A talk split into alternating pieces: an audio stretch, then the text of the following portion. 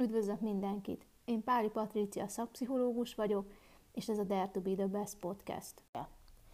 A mennyből csak a pokolba vezet közvetlen út, a földön nincsen megállás.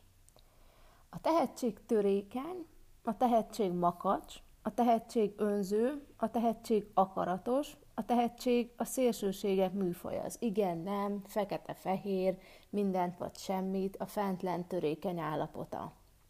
Mindig egy aranyos történet jut eszembe, hogyha a tehetségről és annak az elmúlásáról gondolkodunk. Mark Owen a Take énekese a szóló karrierjének idejéről mesélt egy interjúban. A Take a fiú csapattal hihetetlen sikereket értek el, és az egész világ a lábuk előtt hevert, mindenki körülöttük forgott, minden megadatott számukra. Amikor szóló karrierbe kezdett, akkor egy hihetetlen dolog történt. Elmesélte az interjúban, hogy senki nem vitte az ő táskáját. Tessék? Igen? Elmesélte döbbenettel, hogy senki nem vitte az ő táskáját, és magának kellett vinni a táskáját, ami számára egy feldolgozhatatlan élmény volt, hiszen azelőtt öt ember ugrott volna, hogy az ő táskáját vigyék. Mi történt a világgal? Ő ugyanaz a sztár, ugyanaz a tehetség, a föld sem fordult ki a forgás irányából, tehát mi az, hogy nem viszik az ő táskáját? Nyilván ez egy aranyos történet, és nem ez a legnagyobb mélység, amiben a sztárok zuhannak, miután privilegizált helyzetükből kikerülnek, de ez ilyen nagyon aranyosan leírja ezt az egész helyzetet. Hogyha sportos példához szeretnék visszanyúlni, és a mélységbe való zuhanás, a sztárság utáni nihil állapotát, és az azt követő pokoli mélységeket, igen, mondjuk ki, sokszor az addikció emésztő bugyrait tapasztalják meg, akkor Klaus Lundekvam esete és az ő által adott interjú az, ami számunkra egy nagyon markáns, de annál klasszikusabb példa. Sikeres focista, akinek minden megadatik. Sztárság, gazdagság, sikerek. Majd jön egy hirtelen sérülés, és minden eltűnik. Hm.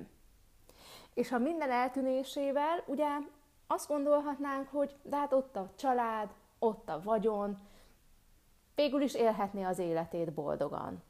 Mégis mi történt? Ami általában történni szokott, és ami miatt tényleg azt lehet mondani, hogy egy nagyon-nagyon klasszikus példa Nundekvám esete. Évek teltek el, és hosszú idő, amit ő az addikció poklaiban töltött el, és elveszett. Hogy miért klasszikus ez a forgatókönyv, hogy a tehetség és ezen belül a sztárság a magasból miért a mélyre löki le az embereket, arra szerintem hozzunk egy nagyon-nagyon jó mm, szakmai hátteret.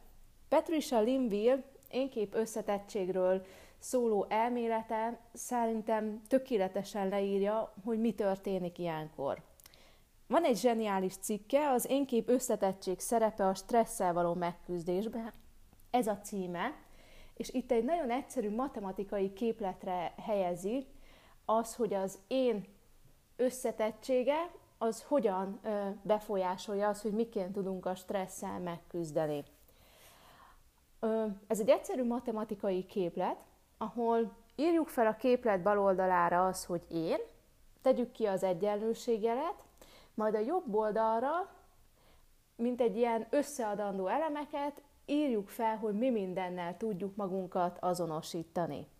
Minél több elemet tudunk felsorakoztatni, ezen a jobb oldalon minél hosszabb sor van, hogy mi minden az, amivel magamat tudom azonosítani, annál jobban fogok tudni megküzdeni a stresszel. Hogy miért? Mert hogyha egy elemet, egy énkép összetevőt valamilyen stresszér, vagy valamilyen nehézség, krízis éri, ott van sok-sok láb, amin még az ember meg tud állni, és amire támaszkodni tud. Nyilván ezek a énkép összetevők más-más fajsúlyjal rendelkeznek, más-más súlya van az egyes összetevők elvesztésének, megroppanásának, De mégis, minél több lábunk van, annál több dologra tudunk támaszkodni. Csak játszunk egy egyszerű példával, hogy hogy képzeljük el ezt a képletet.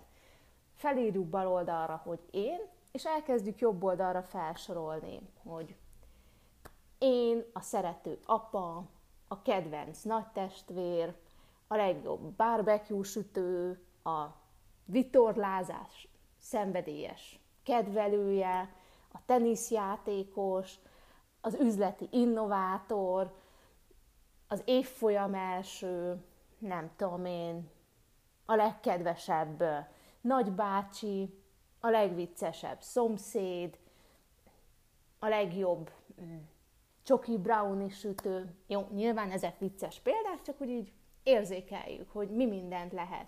És minél több ilyen összetevőt fel tudunk sorakoztatni, akkor, hogyha egy ponton vereség ér minket, akkor van mire támaszkodni. Ott van az a szociális háló, ott van a többi szerep, amire mi támaszkodni tudunk.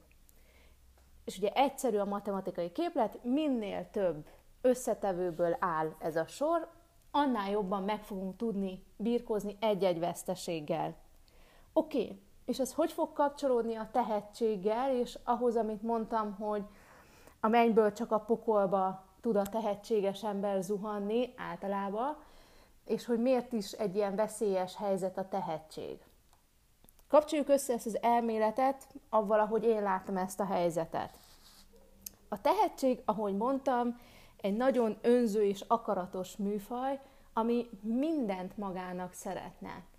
Gondoljunk csak abba bele, hogy mi az az egy tételmondat, amit egy tehetséges gyerek felnőtt szájából biztos, hogy hallani fogunk. Az, hogy feláldoztam a gyerekkoromat. Azaz mi történik ilyenkor?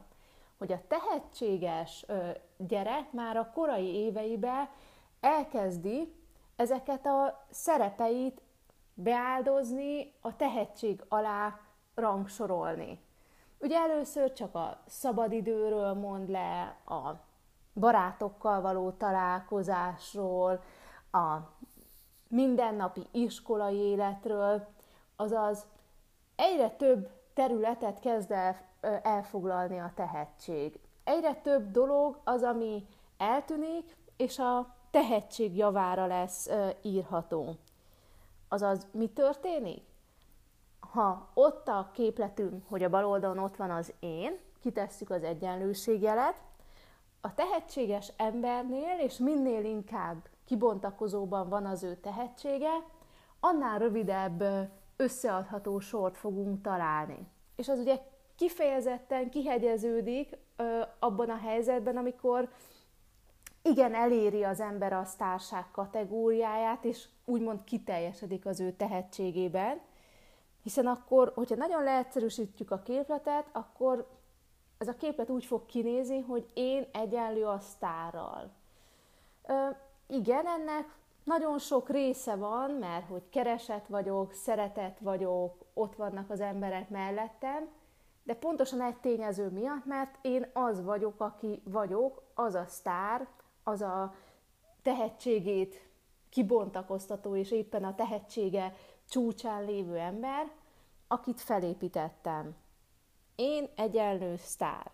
És hogyha ez a sztárság megszűnik létezni, akkor valójában ott a kérdés, hogy ki vagyok én, hogy hogyan létezem, hogy kivé lettem, hogyha ez a sztárság már nem adatott meg számomra.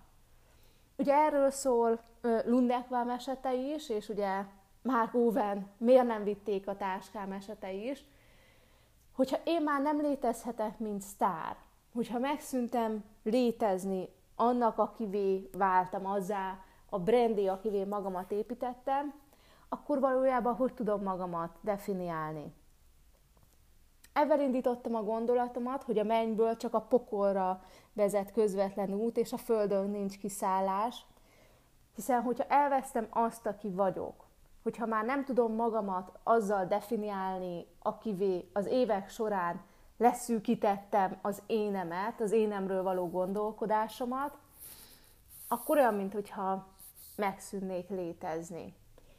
Ezért nagyon-nagyon fontos, hogy miközben a tehetség épül és nő, mindig megmaradjanak azok a plusz kis én részek, azok a menekülő útvonalak, amiben kapaszkodni lehet, bármi is fog történni az én nagyjáválásom, az én tehetségem kibontakoztatása során.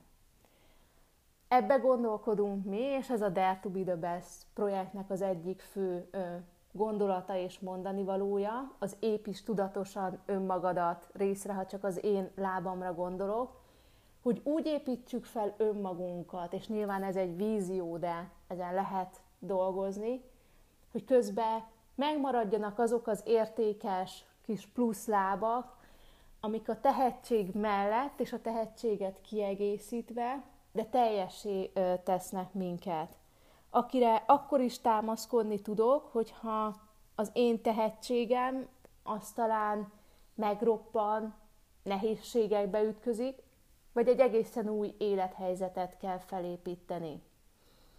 Szerintünk nagyjá válni úgy kell, hogyha közben nem felejtjük el azt, hogy ki vagyunk, hogy milyen alapokból építkezünk, és hogyha megőrizzük azt a sokszínűségét az énünknek, amitől nem pusztán egy tehetség vagyok, hanem az a teljes és kiteljesedett ember, akinek része, fontos része a tehetség, de nem kizárólagos és egyeduralkodó pontja. Szerintünk így kell nagyjá válni.